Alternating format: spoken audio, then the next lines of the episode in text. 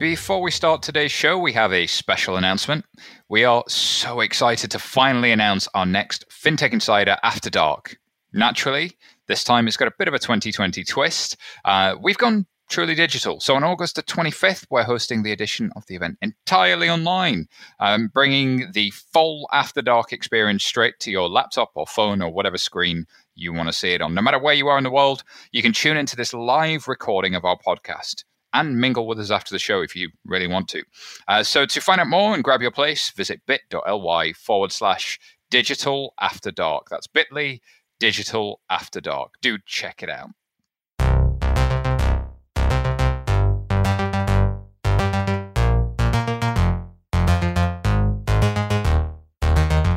Hello and welcome to FinTech Insider Insights. I'm Simon Taylor, and in today's show, we're going to be talking about the future of digital wealth and what are these new apps that are popping up? Uh, we'll be looking at how these digital apps and share dealing apps have disrupted the market and what level of responsibility is really involved with having one of these apps and services that are so much easier to use. And of course, to do that, we have some phenomenal guests.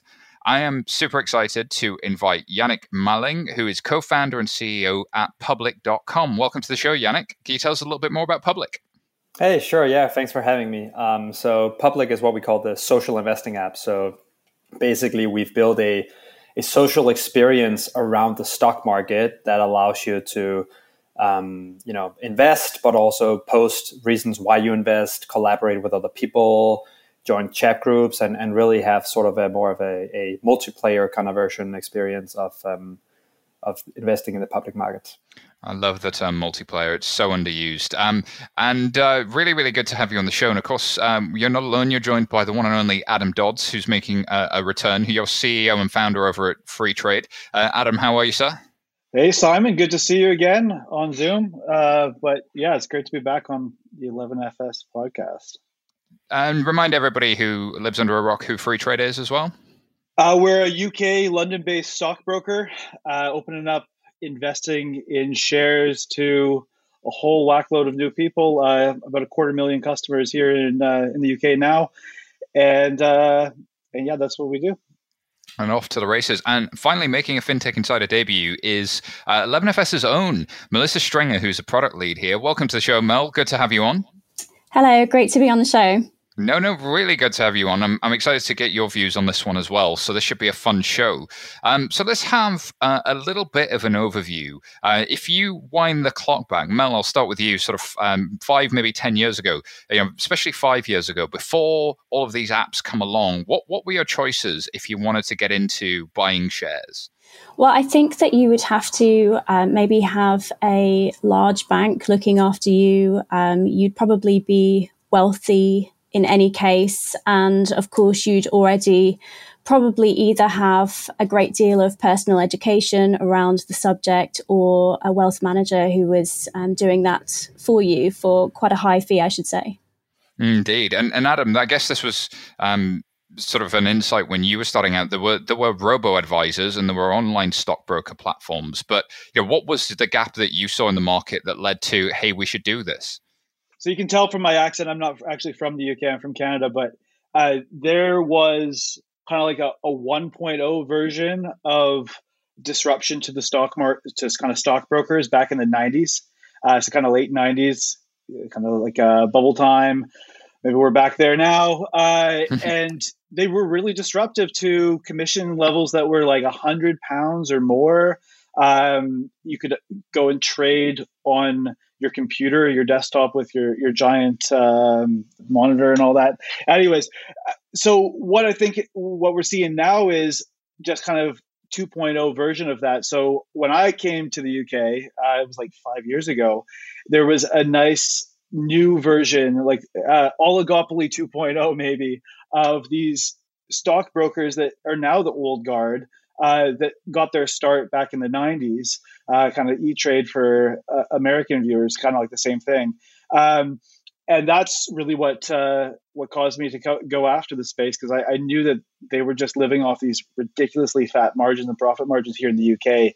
Uh, you got to understand that the incumbents are more profitable than, than Google and Facebook. They're just uh, they're raking it in at the expense of um, investors. Uh, and that, that's that's really what motivated me. I didn't want to have to pay that tax. Indeed, and I think that uh, that motivation is so key when you've got mobile cloud and you've got these tools that that really sort of change your cost structure, but also you, there are fat margins to play at, and you can make a real difference. Uh, Jannick, how about you? What was it that you know kind of led to the insight that that becomes public.com? Yeah, it's funny. I, I kind of went the other way uh, across the pond, right? So I'm from uh, I'm from Denmark and and are now in New York, and Public is a, a US broker dealer. Uh, so I guess we kind of uh, crossed ways over the middle there. Um, but to be honest, I mean, yeah, it's uh, it's not too much kind of dissimilar, right? I, I think the US uh, went through the same kind of like whether it's Europe or the US, they went through like the same sort of 1.0 kind of brokerage walls, right? And now you've sort of had the had the 2.0s. Um, I think it's always been that as a user, you have historically belonged to one or two camps, right? You're either a very active trader who's like day trading and stuff, or you're more of a passive investor and you give your money to a Fidelity, maybe now a Wealthfront, which is like a very, very low engagement model, which also means that you don't necessarily learn anything. And I think one of the most interesting thing that uh, you've seen with the emergence of mobile, as well as zero commission, has been that um, there's emerging space um, in the middle, which we actually think for the upcoming generation of investors is going to be the, the largest part of the market where you're not necessarily day trading, but you are uh, very actively engaged around your portfolio, which dramatically accelerates uh, the pace at which you really can build uh, some financial literacy and learn the ins and outs of investing. Um, and we'll come back to financial literacy later, but you said a few interesting things there, Jannick, that I, that I want Mel to pick up on. There was the there's the zero fee piece, which was you know the real disruption that Robinhood came along with, and I guess um, that's quite different to the old commission structures. Mel, do you want to just um, unpick the the zero fee and what that might mean for people to to a consumer from a product standpoint?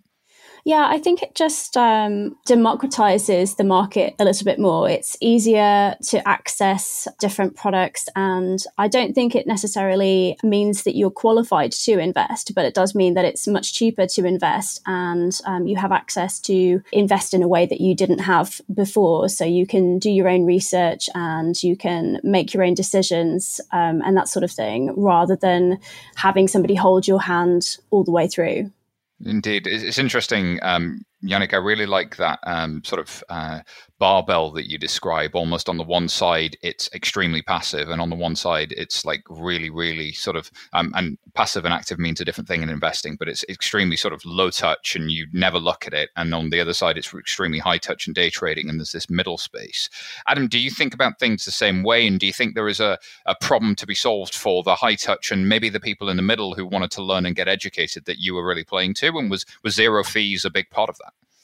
Yeah, I mean, I think there's something to what Jannick was saying, where that you know you have these two extremes, and I think prior to maybe Freetrade in the UK, that kind of active day traders uh, was captured by the the leverage derivative products out there, uh, so-called CFDs or spread betting. Like it's like literally betting on prices of movements with a bookie.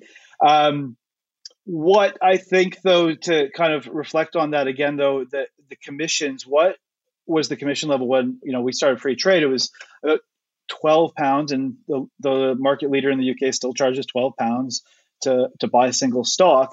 That is hugely kind of dis, distorting of uh, for someone that's just starting investing. So it, it massively impacts the behaviors of somebody that wants to just build a portfolio over time you know dollar cost averaging you know pound cost averaging. I have um, maybe a few hundred pounds at the end of the month. I'm going to top up my investment account every month. That behavior which is what we're trying to optimize for in our product uh, just wasn't wasn't possible before Freetrade came along or when you know the incomes were charging 12 pounds. You can't who's going to pay 12 pounds if you only have 300 pounds to invest and even then, then you got to only put it in one thing, like mm-hmm. maybe an ETF. You can't go and buy some stocks, like say you want to buy some Tesla. Um, it just doesn't make a lot of sense uh, to be down, you know, whatever it is, five percent, ten percent, right off the bat. So I, I think that that um, by lowering that barrier uh, to investing, which is what the commissions really are, um, then you can have you can behave as an investor the way that you want to and probably you should Uh, so I think it's hugely beneficial there. Mm-hmm. Uh, you, are alluding to some maybe some dangers around that, uh, and you know you need to be conscious of that. Maybe we can discuss that later. But um, I think fundamentally that's what it is. The commission's taking those down opens up investing to a, a market that was previously shut out.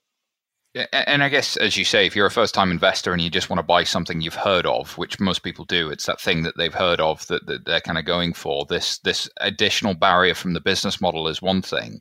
But Jannick, how much do you think design played a role as well? Like the the 90s style, 2000 style web interface versus, you know, that looks like it's built for a trader versus you know, modern mobile experience. There's a difference between those two things.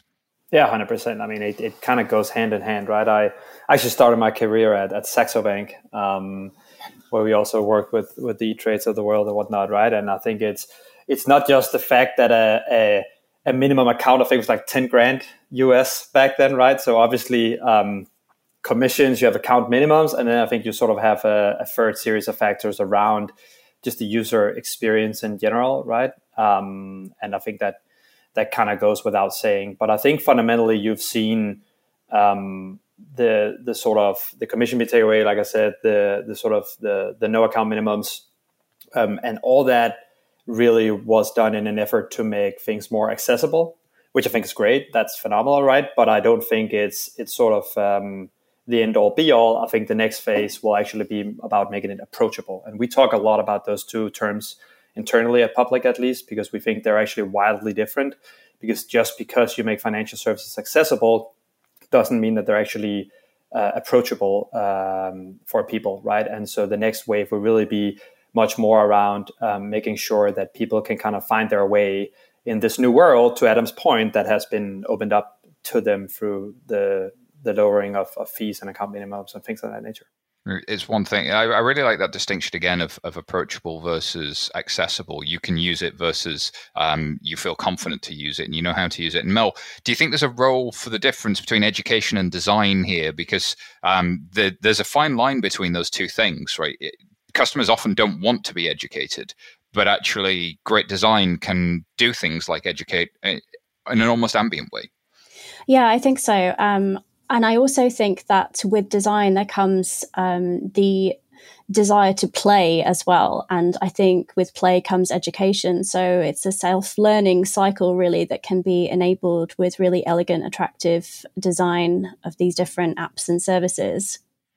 I love that idea, the desire to play. Um, I was listening to a great podcast um, on 20 Minute VC, Rahul Vohra, the CEO of Superhuman, talking about uh, sort of building game uh, mechanics into product in, in a really deep way and building toys and controls and not thinking about gamification, but actually game design applied to product. So I think that's a great point, Mel. Adam, you want us to jump in there?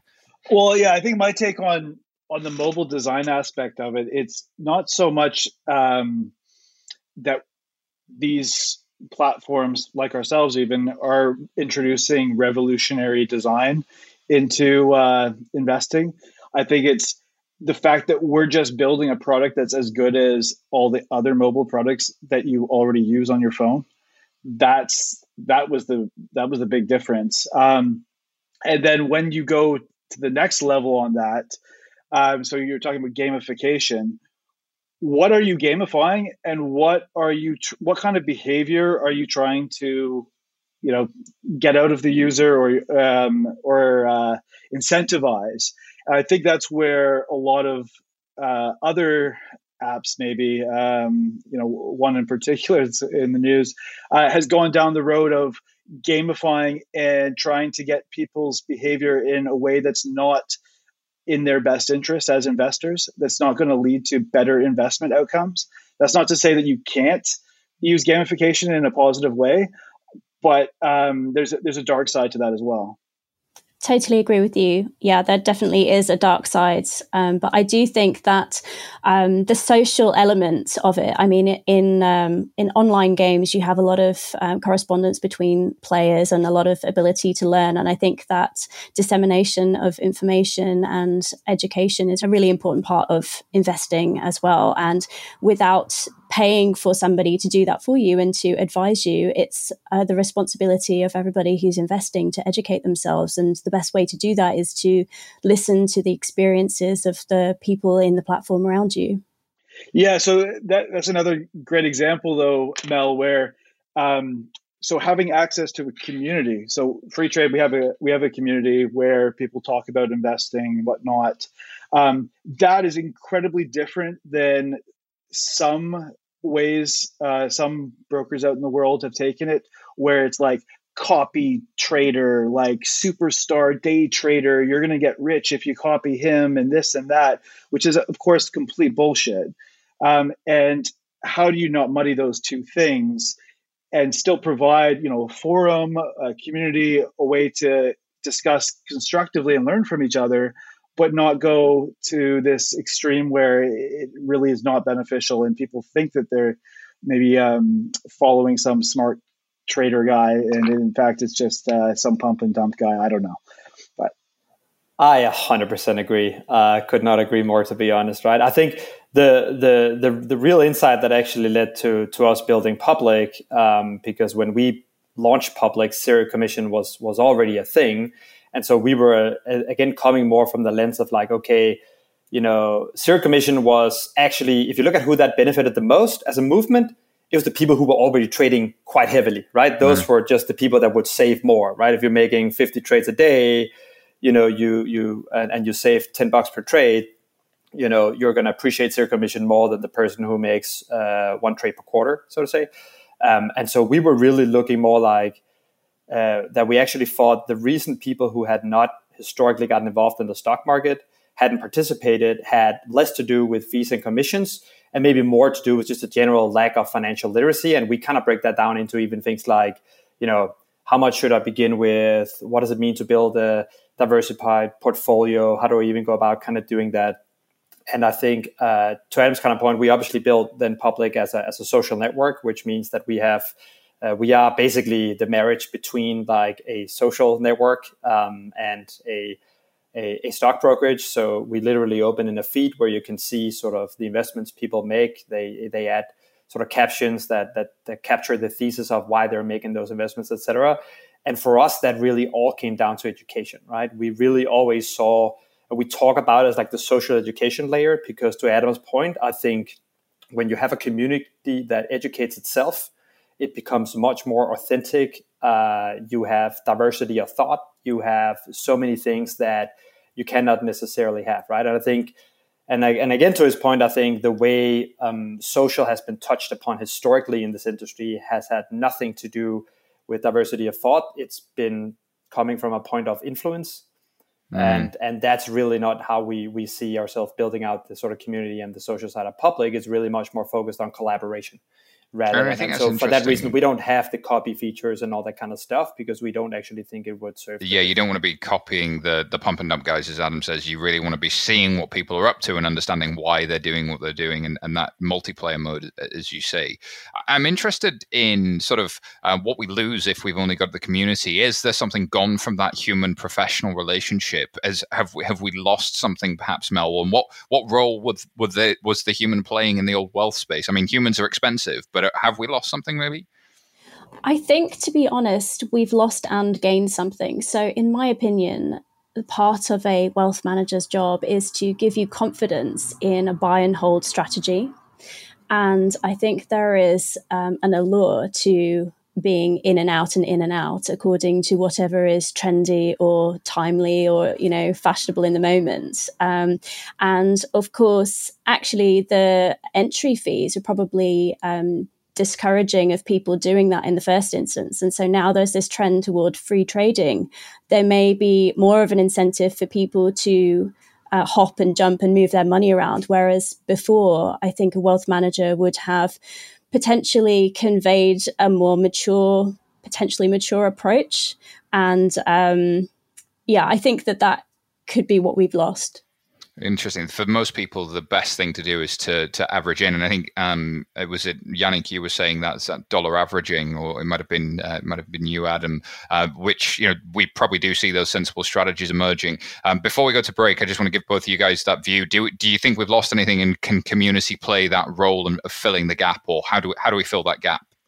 Yeah, so I think for a, a financial advisor, if you have a financial advisor uh, if, if you know any that they might say this as well. One of the, the great things that they can provide though is almost taking the stress of investing off of off of your back. Um, that's the the value add that they provide. Uh, no no financial advisor is really going to you know pick some funds that is going to allow you to be a millionaire when you wouldn't have otherwise. They can help you avoid some pitfalls, some common pitfalls that you don't, maybe you don't know about. Um, and I think a financial advisor could provide value for people, but historically, um, they haven't done enough maybe to justify their fees. And you know, so Mel was talking about, hey, maybe they prevent you from going in and out too much or whatever. Um, well, a lot of the why is that bad? Well, over trading is is generally a bad thing to do. Uh, a lot of that, though, is transaction fees. So if you eliminate uh, the commissions, a lot of the, the badness related to that behavior is taken away. And actually, in reality, most advisors are sticking you into actively managed funds. So it's just hiding that kind of toxic behavior uh, or toxic to your investment return behavior, I should say, uh, and replacing that with a, a, larger fee than you, than you would have otherwise. So uh, I, I'm a fan of financial advisors if they're putting you into kind of low fee passive funds and maybe have a fixed uh, fee and you know what you're paying for. Uh, otherwise, I think that they're uh, their, days are numbered. And of course, they weren't available to everybody, and to have a community that can potentially make that available to more people um, with just good advice is is is, is obviously really really helpful. So uh, we're just going to take a quick pause here whilst we shamelessly plug a few things that 11FS has going on. So uh, bear with us, and we'll be right back. Bank as a service is deconstructing the whole banking stack. It's enabling brands to embed finance much more easily and tailor financial products to specific customer needs. This is presenting new opportunities for specialized providers and offers banks extra revenue streams. Download our comprehensive, no BS view of what banking as a service is and what it means for the whole industry. Head to bit.ly forward slash banking as a service. That's bit.ly banking as a service. And it's all lowercase. FinTech Insider listeners, we need you.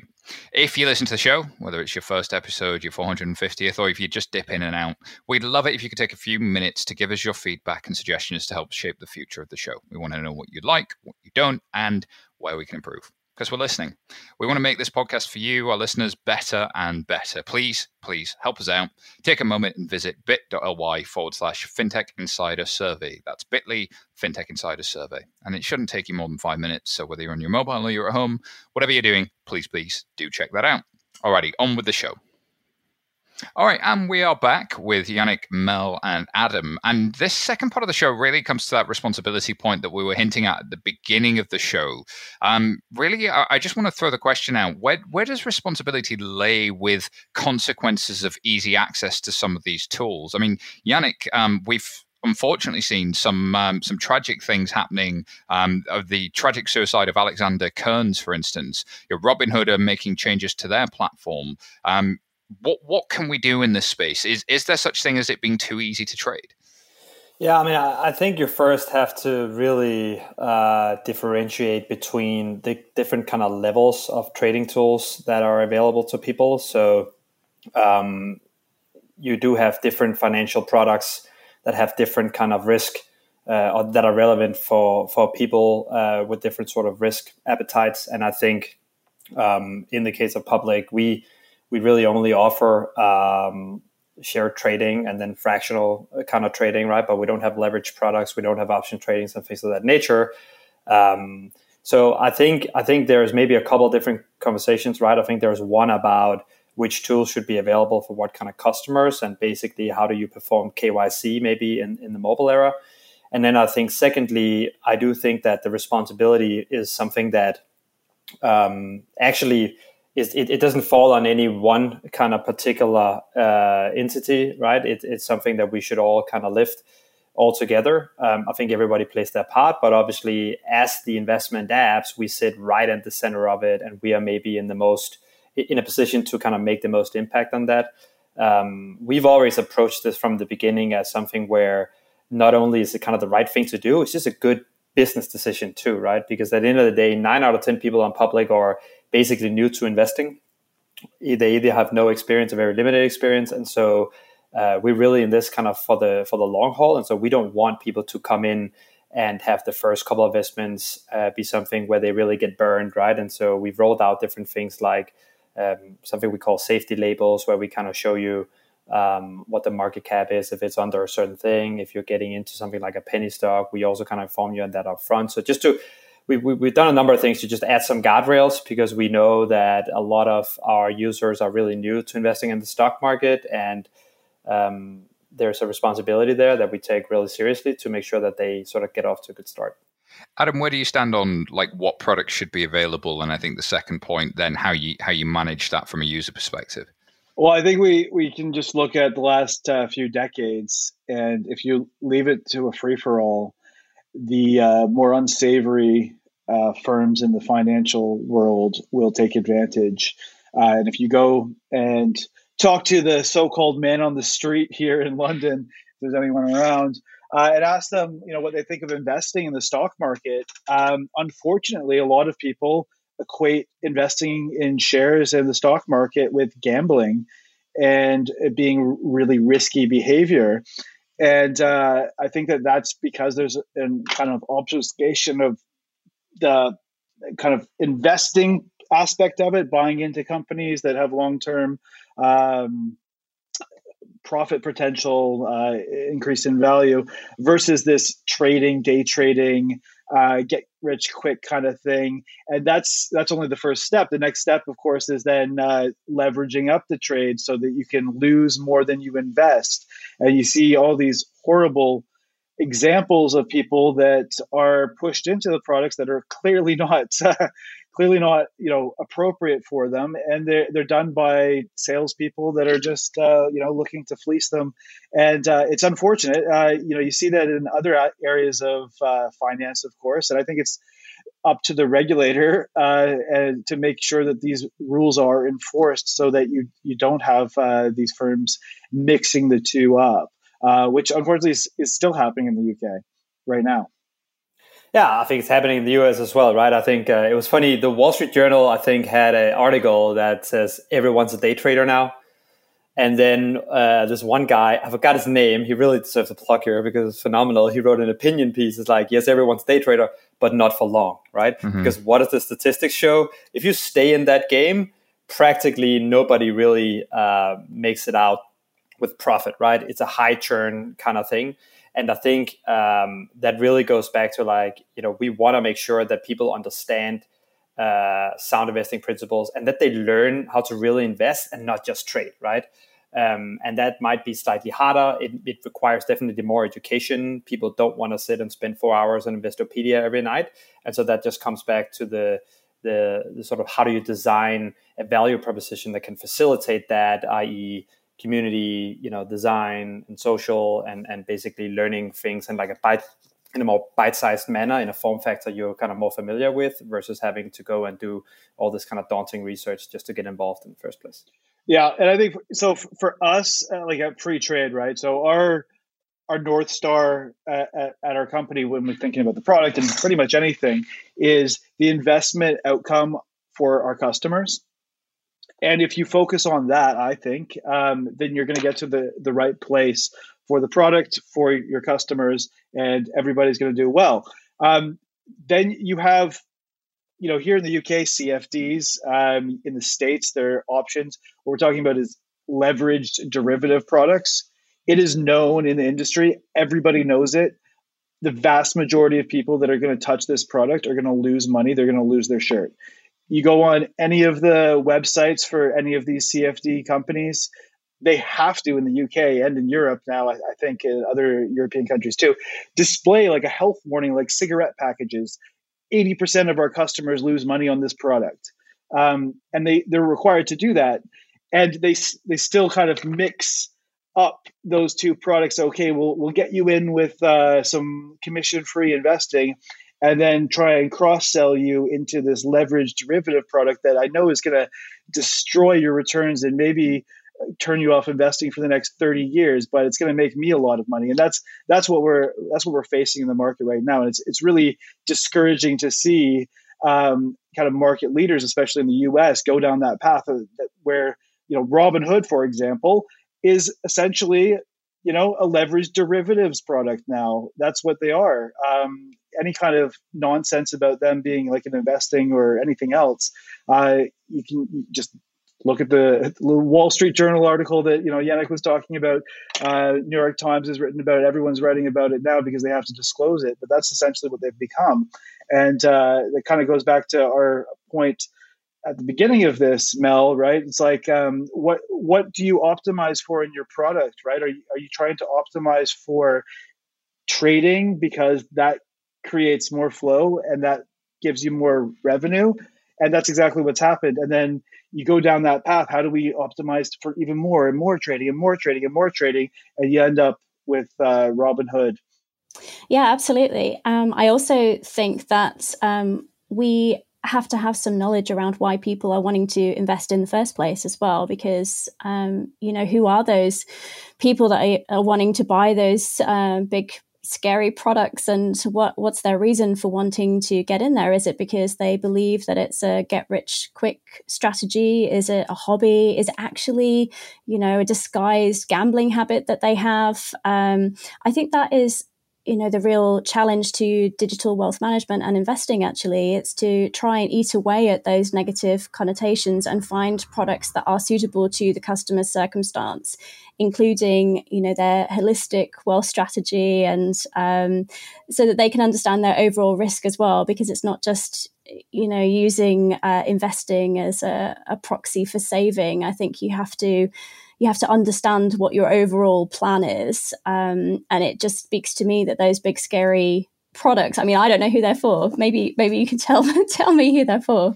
But I think that's that's a really good point, Mel. Is that the the kind of the good advice on how to save and invest hasn't really changed in in hundred years or more. I mean, it's it's sort of uh, the the stuff that everybody repeats about set up your rainy day. I've even seen a really nice flow chart on it. It's like set up your rainy day fund, have a few months' salary in the blah blah blah blah, all the way down to then the savings, then the investment, then the house deposit. Like that flow chart is fairly well known, but yet it still baffles most people. Most people don't know what compounding is. I think it's but boring, I, though, isn't it? I don't think people people want to know. Exactly.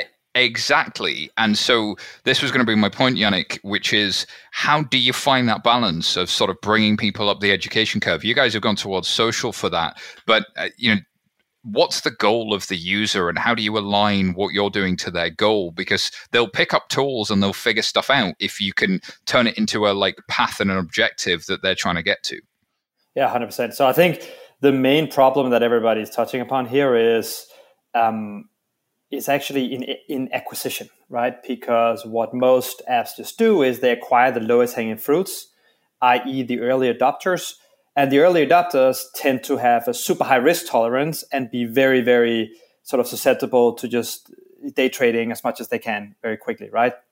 And I think the reality is, if you want to build something something that that's not that, you just have to take the longer, kind of harder uh, route around that, right? We we recently did a survey with, with Finimize actually around our, our user base and found that 74% of all our users are long term investors, less than 2% are speculative. And that really is something that has to do with not just how you how you design the product. We build different things. We have something called long term portfolio. We could like group the positions that you really believe in for the long run. Then you could post about that, right? So it also becomes how you design your features to make sure that they sort of mm. amplify and frankly, um, how you make it fun to actually do long term investing. That was kind of where we came from with designing out that feature, right?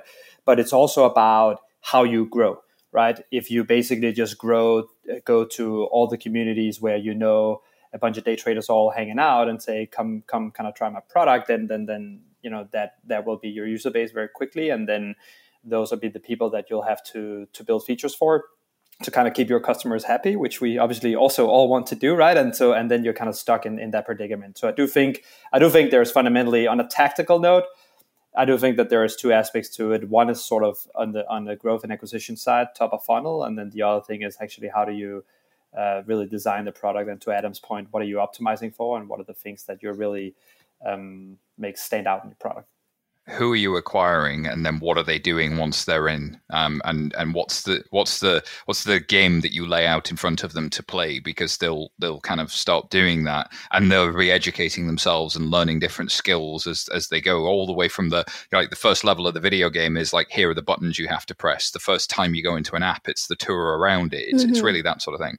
Exactly but i also think um, if you look at where we are now at this moment in time you know, up until at least in the US, before you really had fractional investing alongside zero commission, you couldn't really do dollar cost averaging, right? It's really mm. hard to dollar cost average with a $500 account and you want to buy Amazon and Tesla and whatnot, right? And so I really think that the opportunity is ahead of us. And, and I think um, a lot of the folks in the that's been in the space historically maybe had just haven't really innovated to the point that they actually have a product that can facilitate a sound and sort of reasonable uh, way of investing, right? And um, I do think we have that now, and so that sort of makes me hopefully optimistic about kind of where where we go from here. If you look at the younger generations, they don't have the cash available that previous generations had had. They're looking like they're going to be homeowners later in life, um, so they can't dollar cost average when the average share is much higher from a dollar cost average standpoint. So they can't follow the good advice. I think that's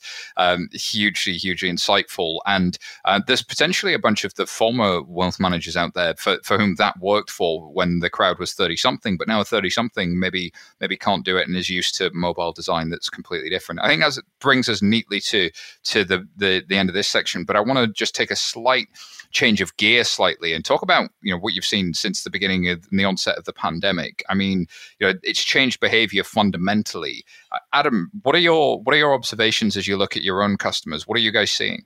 So the big thing I think was it spurred a lot of people that were already even customers uh, to really focus on how much can I put into the market um, and how much can I invest right now because this is a generational opportunity. I've been waiting around for 10 years and the market just keeps going like this 30% down. And we, so we saw like a massive surge, even just from our existing customers, of saying, you know, screw it, I have five grand in my bank account. I'm putting that into my brokerage account and I'm going to wait and then have a view on actually, you know, I've, I'm, I've got a long term horizon. This is a great buying opportunity.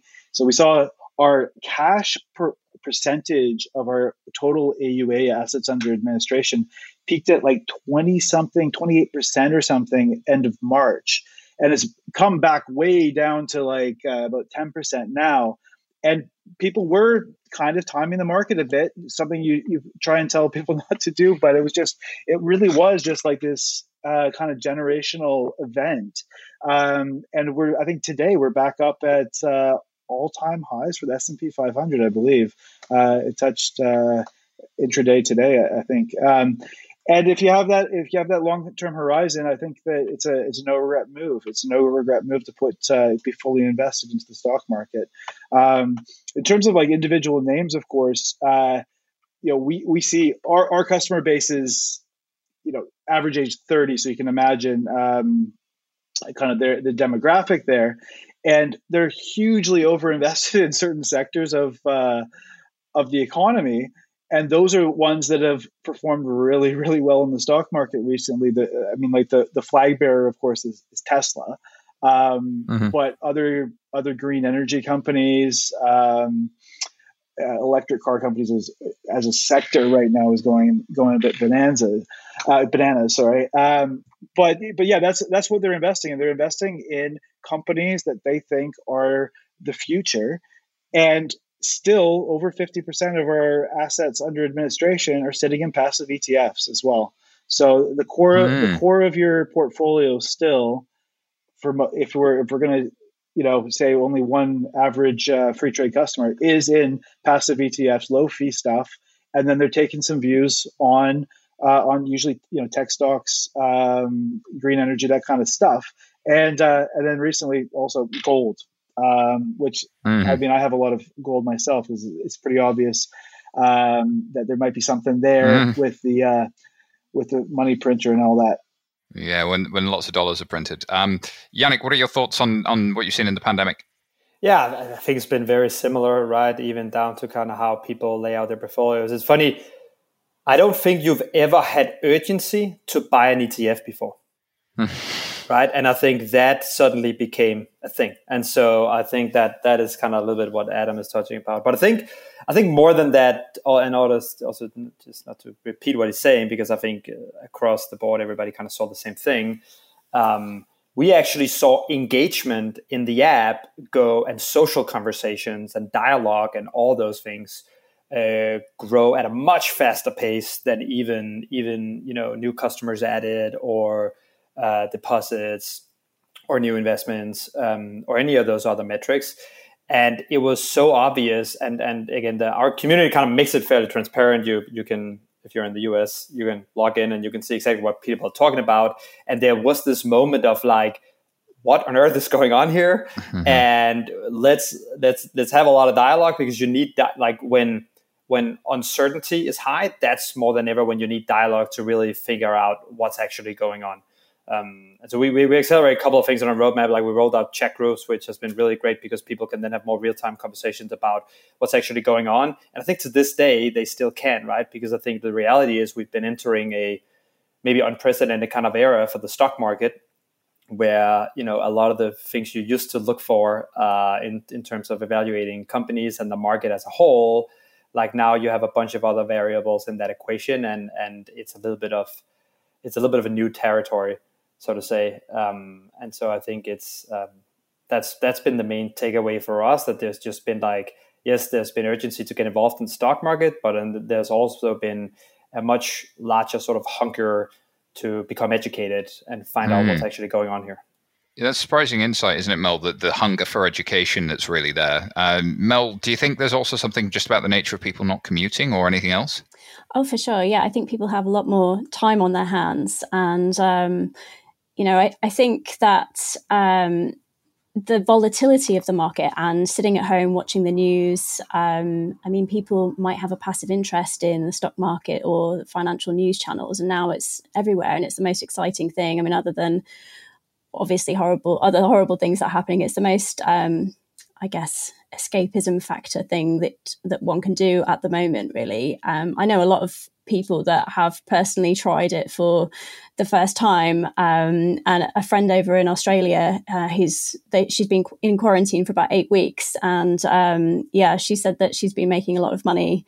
Um, mm. So good for her. I'm, re- I'm, really glad for her. I do think though that um, maybe people are turning towards investing because there's an underlying fear of job stability and this um, I guess, thought that you might need to diversify your income and become educated in different areas and use the wealth that you do have or the savings that you do have to maximum advantage. So I guess we'll see what happens there. We will. Um, I'm interested. Um, we we've definitely seen that uh, increase in responsibility as, as a thread through this. We saw some of the challenger banks introduce things like gambling blocks earlier in the year and, and last year in the UK. And, and that responsibility thing is going to be really key because I think the SEC said something like it's not been since the 1930s has anybody, uh, has the retail market been as involved in the stock market. And of course, we know what happened in the 1930s, Mel.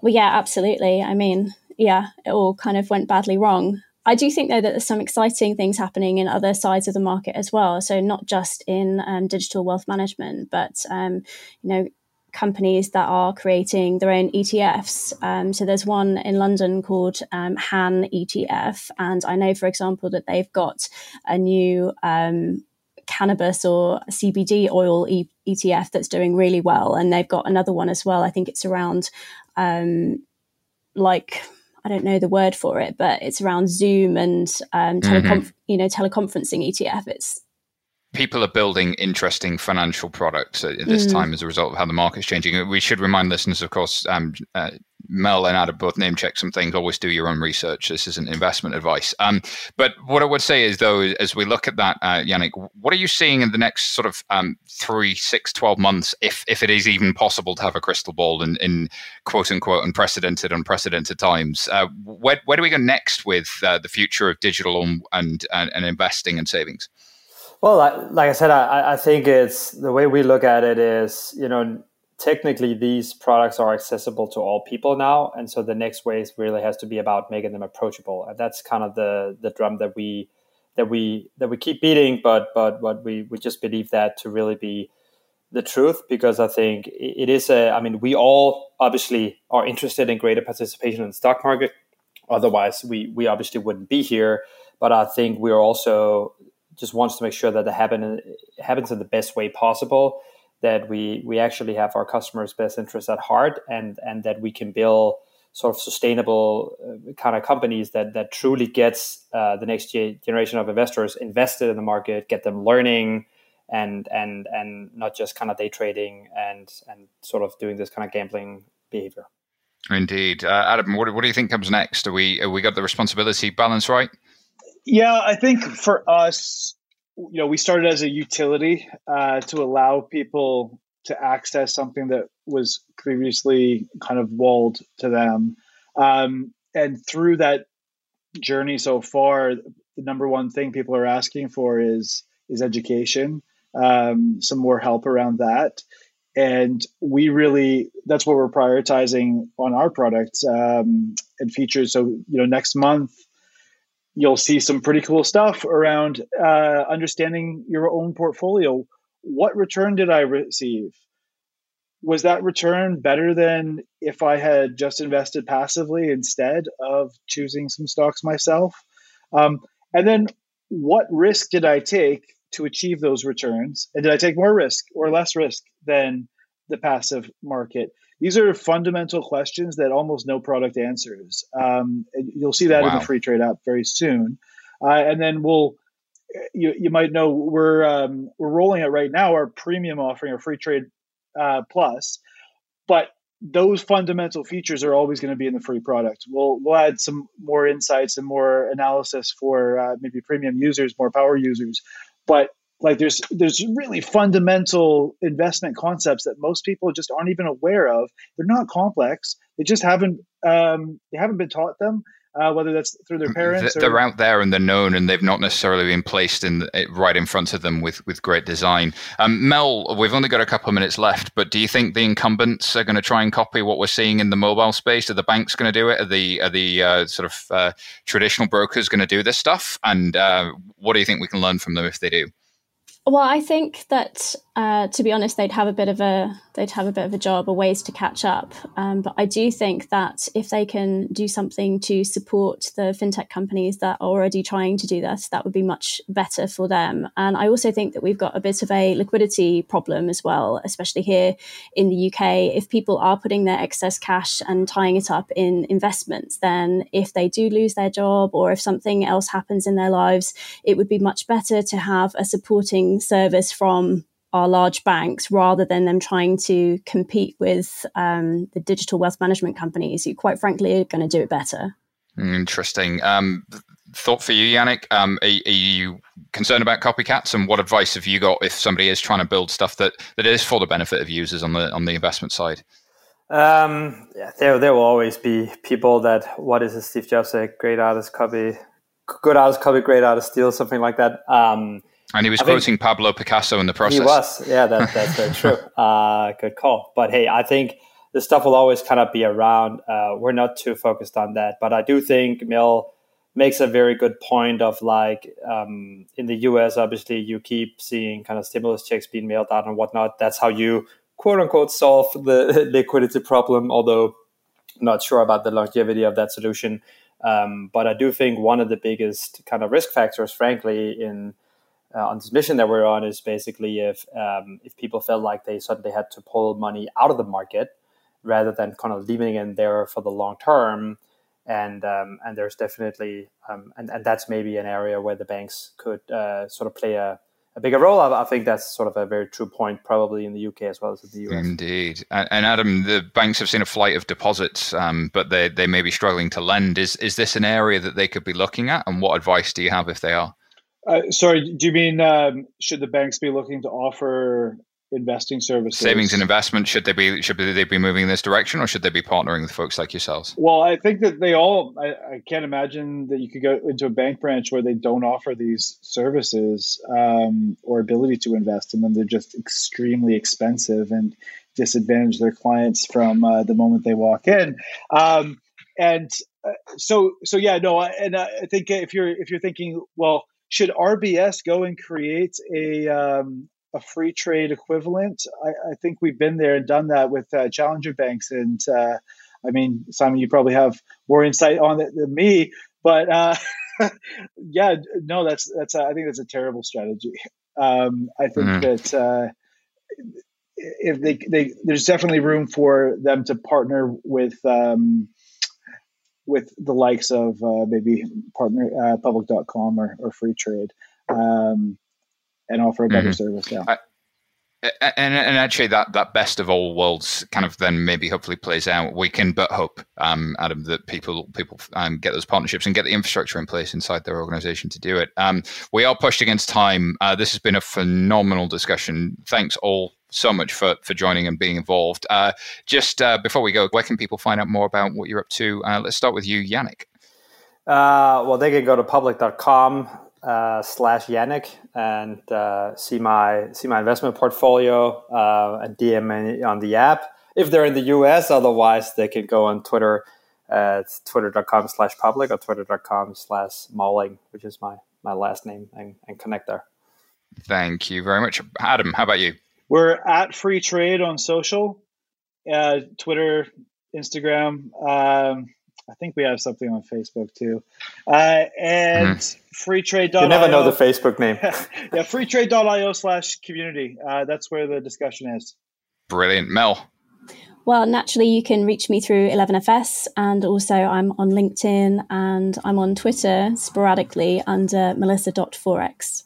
Let's check it out. All right. Um, you can find me at SY Taylor on Twitter, uh, Simon Taylor on LinkedIn, or just check out 11fs.com. Thank you for listening. If you like what you heard, please, please do hit that subscribe button and don't forget to leave us a review. It helps us out so much and it helps others find the show. Uh, speaking of making the show better, don't forget to give us your thoughts on our super quick survey, bit.ly forward slash fintech insider survey. As always, if you want to join in the conversation, find us on social media, uh, look for 11FS or Fintech Insider. And if you've got any feedback, email podcast at 11fs.com. Uh, that's all for now. Goodbye.